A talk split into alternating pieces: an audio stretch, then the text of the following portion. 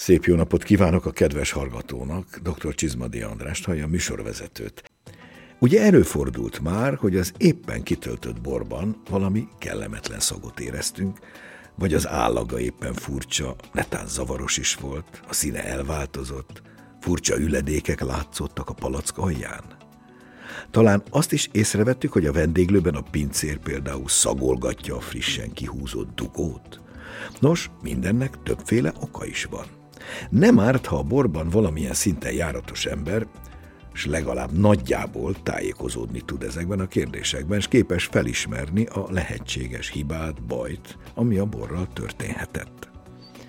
Ezeknek a borbajoknak két nagyobb csoportját szoktuk megkülönböztetni, méghozzá a kiváltó okok szempontjából csoportosítva. Ezek egyik fő csoportját a borhibák képezik. Közös jellemzőjük, hogy vagy fizikai, vagy kémiai úton jönnek létre. Jellemzően a hiba oka a borkészítés közben, vagy az érlelés tárolás közben keletkezik. A másik főcsoportot borbetegségeknek nevezzük, ezek mikrobiológiai okokra vezethetők vissza, következő adásunkban foglalkozunk velük. Most tehát a teljesség igénye nélkül, de igyekszünk a legjellemzőbb és leggyakrabban előforduló borhibákat érthetően bemutatni meghívott vendégünkkel, aki a téma kiváló szakértője. Tartsanak velünk! Szabadítsuk ki a gonosz szellemet a borhibás palackokból.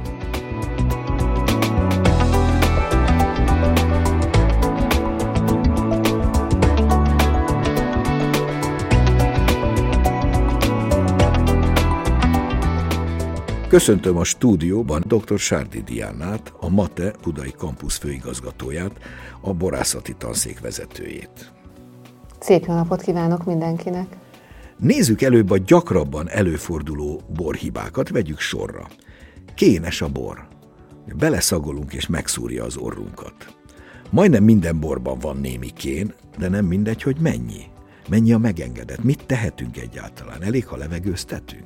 A boroknak a kéntartalma az törvény által szabályozott, ez természetesen a bortörvényben foglaltak szerint maximált értékben van, ez 250-300 mg per liter lehet, ez az összes kénsav tartalom. Első körben ez egy szakzsargon, hogy azt mondjuk, hogy a boroknak kéntartalma van, ugyanis a borokat nem kénezzük, hanem kénessavval, vagy pedig kálium-metabiszulfáttal, betabiszulfittal kénezzük. Óvatosan bánjunk a képletekkel. Rendben, és a kéntartalomra visszatérve, tehát optimális kéntartaloma a boroknak, az természetesen függ attól, hogy mennyi egy bornak az alkoholtartalma, mennyi a savtartalma, van-e benne maradék, cukortartalom. Igen, édesbor netán, mert más az igény. Pontosan. És ennek alapján van egy bornak úgymond egy kénigénye, amelynek segítségével azzal, hogy mi optimálisan megkénezzük a bort, azáltal az hosszabb távon megfelelő élvezeti értéket fog nyújtani a fogyasztó számára. Tartósítja a bort, ugye? Pontosan. Alapvetőleg pontosan. Stabilizálja. Ezért nehéz ügy ez. Ilyenkor van az, hogy megszagoljuk és úgy megszurkálja, mint a pici tűszúrás lenne az orrnyálka hártyánkon. Innen lehet felismerni. Így van, ez abszolút jellemző a szúrós kénszag, úgymond. Ez a szabad kéntartalom tulajdonképpen a palacban, illetve a borokban, ami megcsípja az orrunkat. Mit tehetünk ilyenkor? Szoktuk is mondani, hogy a borok optimális kéntartalmát, illetve kénigényét, azt kénpróbával kell meghatározni. Ugye én a borászati kémiával foglalkozom, igyekszem nem képleteket mondani, de azt szoktuk mondani, hogy a borászatnak az alfája és az omegája a kémia. Hogyha mi laboratóriumi körülmények között meghatározzuk a boroknak a kénigényét, az optimális kénigényét, akkor tudjuk elkerülni azt, hogy túlkénezzük a borokat, amitől ilyen orrfacsarokén illata, illetve szaga legyen már a bornak. Mert az már inkább szag. Igen, tegyük hozzá, hogy ráadásul manapság most itt az elmúlt 10-15 évben lehet ezt a tendenciát érzékelni, hogy egyre alacsonyabb kénszinten próbálják. Sőt, hát vannak egészen szélsőséges esetek, teljesen kénmentes, ugye ez az úgynevezett naturborok világa, amely közelít a zéróhoz kénügyben, csak sajnos azt reszkírozzák vele, hogy instabil a bor. Beszéljünk a következő, nagyon jellemző és sajnos elég gyakran előforduló jelenségről, ez pedig a dugós bor. Éppen ezért kell megszagolni a kihúzott dugónak a fenekét, azt a fenekét, ami a borral érintkezett, tehát ami a belső oldalon volt, mert már ott gyanút foghatunk, hogy valami nem stimmelne. Ez az, amiért a pincér, amikor kinyitja, megszagolja mindjárt, mert ő is ezt akarja leleplezni, hogy ne tándugós, mert ha ilyen, akkor már szalad is el és hozza a következő palackot. A biztonság kedvéért nem árt egy picit belekóstolni, ugye? Mert ha gyanús, már a dugon ugyan érezzük, hogy valami van, ami nem az igazi, ahogy Árkagyi Rajki mondta volt annak idején, de minden esetre egy kicsi megkóstolással meggyőződhetünk, hogy tényleg dugós-e a bor. Ennek az elkerülésére találták ki egyébként a csavarzárat, meg a műanyagdugót, meg az üvegdugót, meg minden egyebet, tehát ez nyilván csak parafadugóval fordulhat elő. Az a bizonyos TCA, aminek esetleg azért kimondhatjuk a nevét, kivéthető ez? Hogyan jön létre ez a dugósság, ez a kérdés, és hogy ki lehet-e védeni valamilyen módon, vagy 100%-ig sosem? Hát végre kimondhatok egy jó kis vegyületet. A TCA az a trichloranizol vegyület, ami ezt a bizonyos penészes, dohos illatot okozza a borban, vagy hát mondhatjuk ezt akár szagnak is. Ez elsősorban a parafadugó gyártás során, amikor a parafadugót készítik, akkor ott előfordulhat az, hogy nem steril körülmények között készítették magát a parafadugót, és hogyha a palackozás során, illetve mielőtt előblítik a palackokat palackozás előtt, akkor ott még a ott lévő tisztítószereknek a lebontásából képződik ez a trichloranizol, amelyet azok az élesztő gombák, vagy azok a gombák okozhatnak, amelyek ott maradnak benne. Igazság szerint itt ugye a felvezetőben megbeszéltük fogalomszinten, hogy mik azok a borhibák, illetve mik azok a borbetegségek, azért élesen nem lehet egymástól ugye őket elválasztani. Úgy szoktam megfogalmazni, hogy a borhibák első körben olyan negatív elváltozások a bornak az érzékszervi tulajdonságaiban, amelyek valamiféle technológiai hiányosságból adódnak. És ez természetesen kivetülhet majd későbbiekben egy borbetegségre, mert hogyha én alulkénezek egy bort, akkor az későbbiekben ecetesedhet. Tehát végül is kivéthető ez a TCA valamilyen módon? Kivéthető, hogy megpróbálnak természetesen minden olyan steril körülmények között a dugógyártó cégek parafadugókat gyártani, hogy későbbiekben ne kerülhessen elő ez a dugóíz.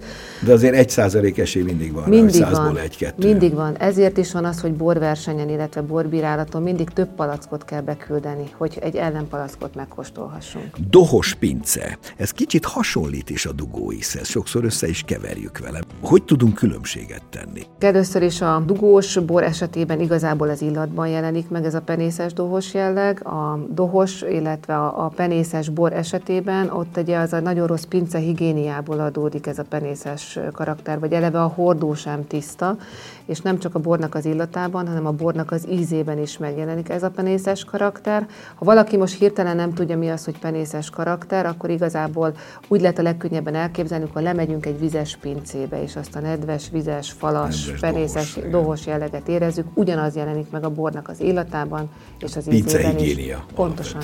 Igen. Faíz, új fahordók nincsenek megfelelően előkészítve? Hát lehet ez is az egyik oka, a másik igazából attól technológiai hiba ez, hogy tudnia kell a borásznak, hogy milyen állapotában van a bor, hogy a bor az alkalmas-e arra, hogy azt mi érleljük, hogyha érleljük, akkor milyen fahordóban, barikban, ászokhordóban. Mennyire pörkölt legyen pontosan. Az a hordó. A tanninok, a húzósága mennyire jelenik meg a boroknak. Zöldizek és kocsányíz, ez is bizony elő tud fordulni. Teljes érettség, tehát, hogy itt megint a technológia, hogy milyen érettségi állapotában születeljük a szőlőt. Ez egyik, a másik pedig, ami nagyon fontos, hogy ebben a mi országunkban első körben a független, hogy fehér-kék szőlőt dolgozok föl, édesbort szeretnék készíteni, vagy pezsgő alapbort szeretnék készíteni, az rendkívül fontos, kötelező technológiai lépés, hogy a szüret után, illetve a szüret első lépése a bogyózás legyen. De ennek is ellentmond a gyakorlat, mert vannak, akik részben vagy egészben egész fürtőspréselés alkalmaznak. Ez is lehet, csak akkor nyilván óvatosan kell a présnyomással bánni. Hát az egyik, a másik pedig azért az, hogy tehát, hogyha kocsánnyal együtt dolgozunk föl, azért nem mindegy, hogy milyen a kocsánynak ugye a fiziológiai érettsége. Érettsége, így van, mert különben ilyen zöldizekkel. Jó, erősen megpréseli, és egy húzós csersavak kerülnek a borba. Pontosan, polifenol típusú vegyületek.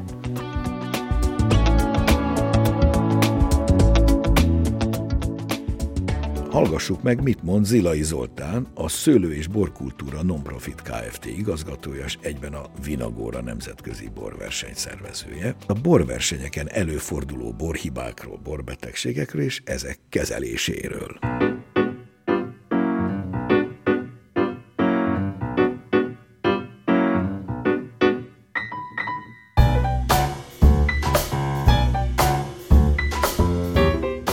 ott, ahol a technológia csiszolása, a minőségjavítása, az elsődleges cél, a kisebb versenyeken, helyi, lokális, szakmai célú versenyeken, ott még inkább előfordul, hogy kisebb hiba előfordul, hiszen próbák vannak, kísérletezés zajlik, még a nagy kereskedelmi típusú borversenyeknél, amik a fogyasztókat szolgálják elsősorban, ott már nagyon-nagyon ritka, hogy borhibával találkozunk, bármilyen bor problémával, de azért van egy-két olyan klasszikus eset, amit nem lehet kikerülni, még borversenyeken sem. Hogyha borversenyen találkoznak egy borhibával, akkor az kizárja, hogy bármilyen díjat vagy minősítést kapjon az a bor? Borversenyeken a hibátlanság az az alapja a megmérettetésnek, tehát igazából elismerést, hogy átlagnál jobb bor, és érmet kapjon egy bor, ahhoz hibátlannak kell. Bármilyen pici hiba van a borban, akkor már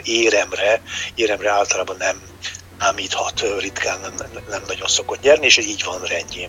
De azért vannak olyan nehezítő körülmények, amikor egyéb aromaanyag is sősnek eltakarja, vagy csak nagyon enyhén ízérzet, vagy az illatérzet küszöbén jelenik meg egy ilyen pici hiba, akkor csak az érzékenység, a bor hőmérséklete, egy hangulati állapot is befolyásolhatja a bírálat, és akkor van úgy, hogy átcsúszik esetleg egy kisebb, nagyon enyhe változata a bor problémának. Lehet ezt palástolni, hogyha a borral valami baj van? Nem nagyon lehet.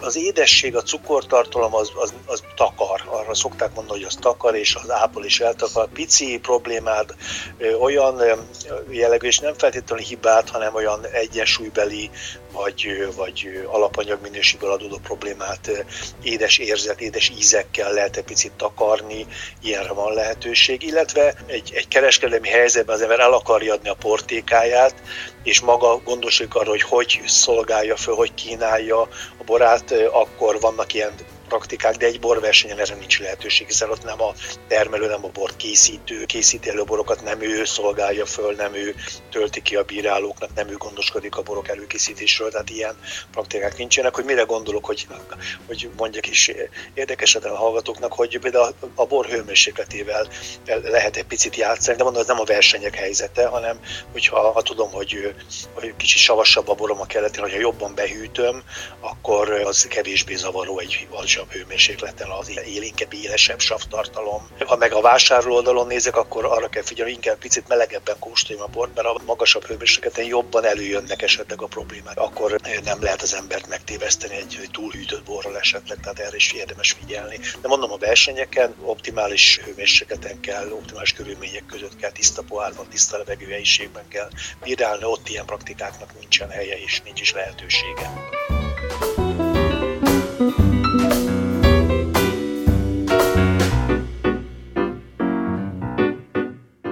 Menjünk tovább.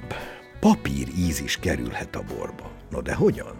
Hát természetesen nem úgy, hogy egy papírt, egy A4-es lapot beleáztatunk a borba, hanem természetesen úgy, hogy a lapszűrők használata, illetve nem megfelelő használata által, hiszen tudjuk jól, hogy a lapszűrőt először át kell mosnunk, amikor összerakjuk a rendszert, és amikor már meg kell kóstolni mindig a szűrés előtt a bort, és amikor már nem érezzük azt a fajta papírízt, akkor utána lehet a szűrést elvégezni. Akkor lehet neki ereszteni a tételt, mert ugye ezek a lapszűrők, ezek különböző szerkezetű papírokból vannak. Különböző papírok, amelyeknek természetesen különböző a mikromérete, és ennek megfelelően különböző típusú szűréseket tudunk elvégezni vele. És különböző papírízük is van? Nem, jó kérdés volt, de egyébként nem. Akkor menjünk tovább. Fémíz is előfordulhat a borban, főleg utóízben szokott megjelenni. Hát ennek az oka szintén technológia, illetve infrastruktúra kérdése, hogy hogyan dolgozzuk és milyen körülmények között dolgozzuk föl a szőlőt. Hál' Istennek egyre kevésbé előforduló hiba, hiszen a szőlőbor ágazatban a pincészetek egyre jobb infrastruktúrával rendelkeznek. Általában akkor fordul elő, hogyha fémmel érintkezik a bor. Nincsen megfelelően lekezelve, éppen ezért szoktuk javasolni a házi borászkodással foglalkozó gazdáknak is, hogy szüretre, amikor felkészülünk, akkor érdemes átnézni a feldolgozó berendezéseket, átkezelni, lefesteni őket, megfelelő élelmiszeripari festékkel, igen. Hát vagy erre találják, hogy nyilván drágább. Hát a rózsdamentes a kóracéltartály, ahol ilyen nem fordulhat elő. Tehát jó fémmel érintkezhet a bor, csak rossz, öreg, rozsdás fémmel ne. Pontosan. Mert különben, igen. És végül egy igen népszerű, vagy talán könnyen is felfedezhető, amikor azt mondjuk, hogy muskátli illatú a bor. Az ízben is ez meg szokott jelenni. Ugye nem azért, mert muskátlit áztattunk bele. Hogyan kerül ez a borba? Tényleg egyébként olyan ilyenkor a bornak az illata, illetve az íze is, mint hogyha a muskátlis láda fölé állnánk, és ott azt szagolgatnánk, klasszikus. Vagy pedig ez a vizes, földes, muskátlis íz jelenik meg a borban. Gondolom senki nem kóstolgatja a vizes földet meg a muskátlit, de akkor is rögtön az emberi agy erre asszociál. Ez általában az édesborokban fordulhat elő, amikor káliumszorbátot vagy szorbénsavat, tehát tartósítószert teszünk a palackozás, hogy ne erjedjen újra, tehát utóerjedés a palacban ne történjen. Annak a megelőzésére szolgál. Ha ezt nem megfelelő adagban, nem megfelelő módon tesszük, és ne adj Isten, nem is kéneztünk mondjuk, akkor teljesabb baktériumok, amelyek ott lehetnek mondjuk a borban, akkor ők lebontják a feleslegben adott tartósítószert, és akkor érezhetjük ezt a muskátlis jelleget. Ha egy ilyen borral találkozunk, mit tehetünk? Kuka? Hát már semmit. Már lebegőztetés sem. Á, semmi.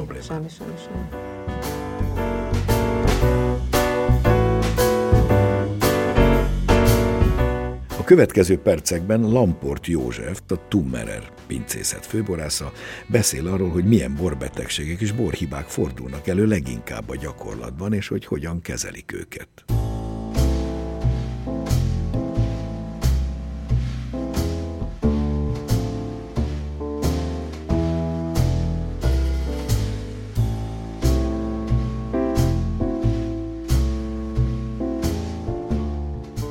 Borhibák nagyon sokféleképpen keletkezhetnek. Azon a minőségen felül, amit megtermelünk a szőlőtőkén, mert ugye azzal tudunk el jó borminőséget készíteni, azon felül a másik nagyon nagy százaléka a jó minőség előállításának vagy megteremtésének ez a higiénia. Ez egy nagyon-nagyon fontos dolog. A borászatban külön szoktuk választani az alapvető pinceműveleteket és az iskolázó pinceműveleteket, akkor az alapvető pinceműveleteknél mindenképp megemlíteném a fejtést, a töltögetést, meg a kénezést. Ezek azért nagyon fontosak, mert a bor az egy olyan dolog, ami nagyon nem szereti az oxigént bizonyos értelemben.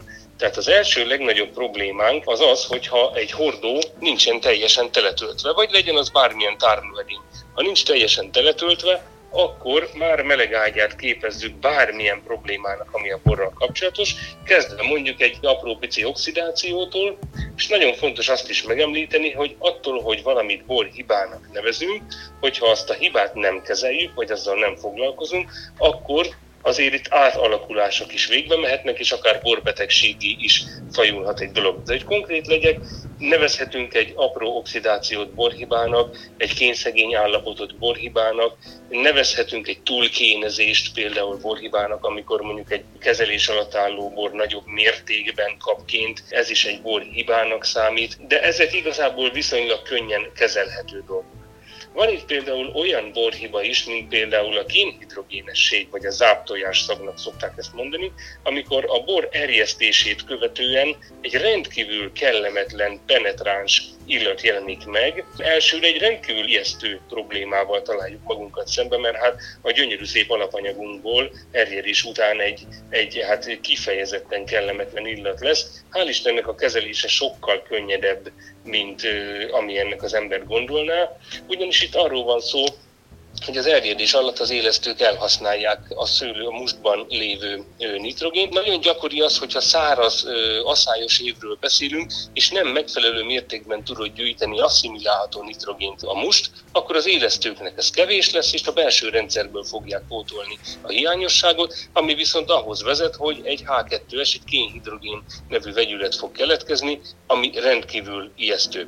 A megoldás, a levegőztetés, ez a probléma, hogyha könnyed és kis problémáról beszélünk, akkor megoldható. Hogyha a probléma ennél nagyobb mértéket ölt, és egy egyszerű, drasztikus levegőztetéssel nem megoldható, akkor már olyan anyaghoz kell nyúlni, amely anyag derítőszer, amelynek a segítségével ez a kellemetlen illat, ez eltávolítható a borból. Hogyha pedig nem követjük a borunk életét nyomon, vagy lusták vagyunk, vagy hanyagok vagyunk, és nem foglalkozunk a problémával, akkor egy olyan egyszerű dologból, mint egy kénhidrogénesség, az idő előre haladtával merkaptán probléma is előfordulhat, annak a kezelése pedig már nagyon-nagyon nehéz, mert a vegyületek átalakulnak, és egy rendkívül makacs illat problémával fogunk akkor szemben állni. Van-e olyan borhiba, ami manapság gyakoribb? Mondjuk a melegedés vagy az éghajlatváltozás hatására azt tudnám mondani, hogy ugye jóval magasabb pH-val szüreteljük manapság a szőlőket, mint mondjuk tettük ezt 20-25 évvel ezelőtt, és ennek következtében ugye olyan mikrobiológiai háttér van, mert a magas pH az kedvez a számunkra nem kívánatos mikroorganizmusoknak is, és gyakorlatilag azoknak az életterét tudja jobbá tenni, nekünk meg komoly fejtörést okozni.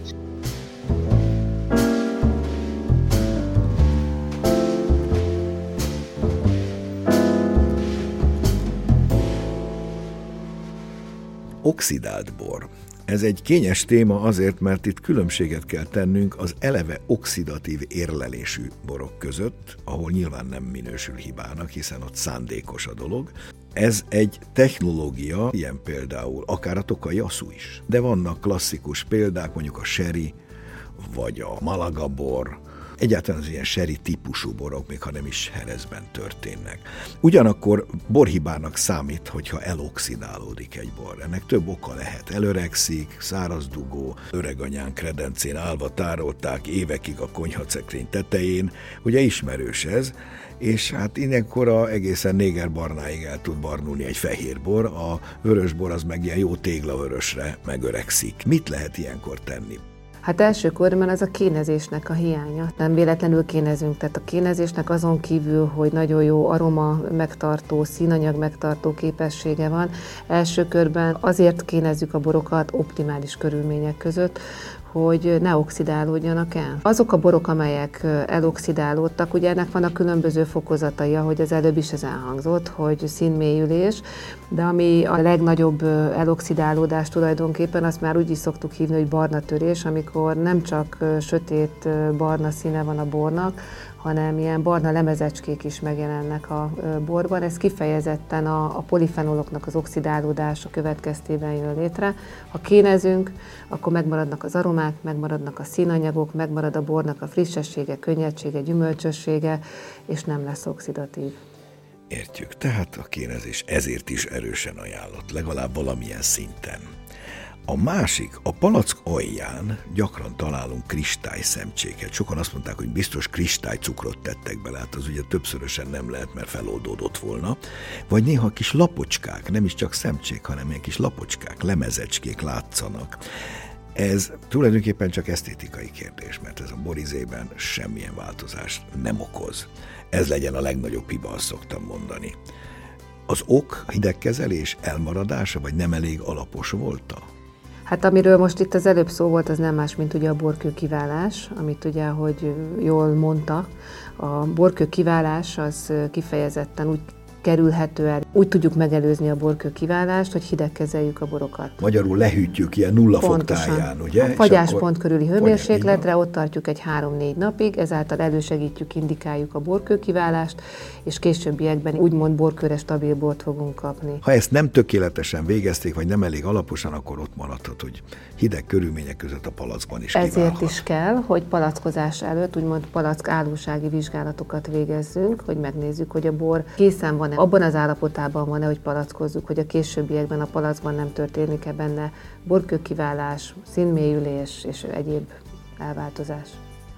Szeretnék ennek kapcsán a dekantálásról szót ejteni. Főleg idősebb borok esetén erősen ajánlott a bort dekantálni. Azaz ez azt jelenti, hogy a palackjából óvatosan áttölteni egy szép, méretes, általában hasas üvegedénybe, ahol a széles felületen sok levegőt kaphat a bor, és azt még kevergetjük is finoman, állandó változó felszínnel, hamar szellőzik is, és ennek hatása lehet néhány kevésbé súlyos borhibára is például. Mikor érdemes próbálkozni a dekantálással? A dekantálásnak akkor van értelme, amikor kifejezetten egy idősebb bort kóstolunk. Levegőhöz jusson. Pontosan, hogy kinyíljon, azt szoktuk mondani, hogy kinyíljon a bor. Hogy de ott van bezárva, mint egy szellem a palackban. Így van. És sok év után egyszer csak nagy levegőt vesz, igen. És előjönnek az aromái, amik egyébként láttasan benne vannak, csak levegőre van szükség, pontosan, és ez nagy felület kell. Így van, az oxigén hatására, illetve hogyha ne adj Isten mondjuk az idősödés, illetve a kor következtében mondjuk már ott is kiválások jelennek meg a palacban, akkor az kifejezetten jó, hogyha a palacban marad, nem pedig a pohárban, amit egyéb valamilyen borhibát megoldhat a dekantálás? Nem, egyébként nem. Megköszönöm dr. Sárdi Diánának a szíves közreműködést, és folytatni fogjuk a borbetegségekkel. Én köszönöm szépen, alig várom a lehetőséget. További szép napot kívánok mindenkinek!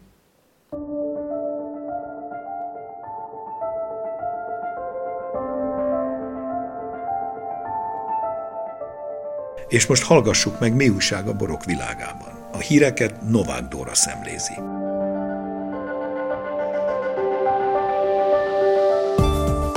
Átadták a Borászok Borásza díjat. Az idén a Borászok Borásza Heinman Zoltán szekszárdi borász lett. A jövő borásza díjat Hók Péter, a Magyar Agrár- és Élettudományi Egyetem borász hallgatója kapta az elismeréssel járó 1 millió forintos külföldi ösztöndíjjal együtt. A Borászok Barátja elismerésben Ripka Gergely borszakíró, a Táncoló Medve és a Tokaj Guide szerzője részesült. Április 22-én rendezték meg a Babics Mihály Kulturális Központban a 22. Szent György napi borünnepen, a Bikavér ünnepén a Szekszárdi Borvidék Borverseny díjkiosztóját. Az idén rekordszámú 258 benevezett mintából 5 nagy aranyérmet osztott ki a neves borszakértőkből álló zsűri. A Bodri pincészet 2017-es Bodri szekszárdi vörös küvé válogatás Number One vörösbora, a Garai pince 2021-es Cabernet Franc hordó válogatása, a Mészáros Borház 2019-es szekszárdi bikavére, a Mikóci pincészet 2022-es szekszárdi kékfrankos rozéja, valamint a Prantner pince 2019-es sauli bordói házasítása nyert nagy aranyérmet. Elindult a nevezés a 42. országos borversenyre, melyet szokás szerint a Hegykösségek Nemzeti Tanácsa rendez. Nevezni május 5-ig lehet. A bírálat május 17-e és 18-a között Budapesten lesz. Légli Otto, a Hegyközségek Nemzeti Tanácsa és az OBV Szervezőbizottságának elnöke hangsúlyozta, az elért eredmények, pontszámok visszajelzést jelentenek a termelőknek és a borvidékeknek.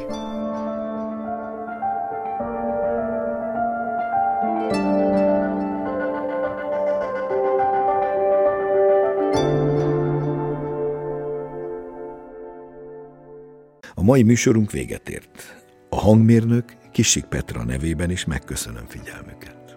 Szép napot, jó borokat, borhibamentes borokat kívánok, dr. Csizmadia Andrást hallották.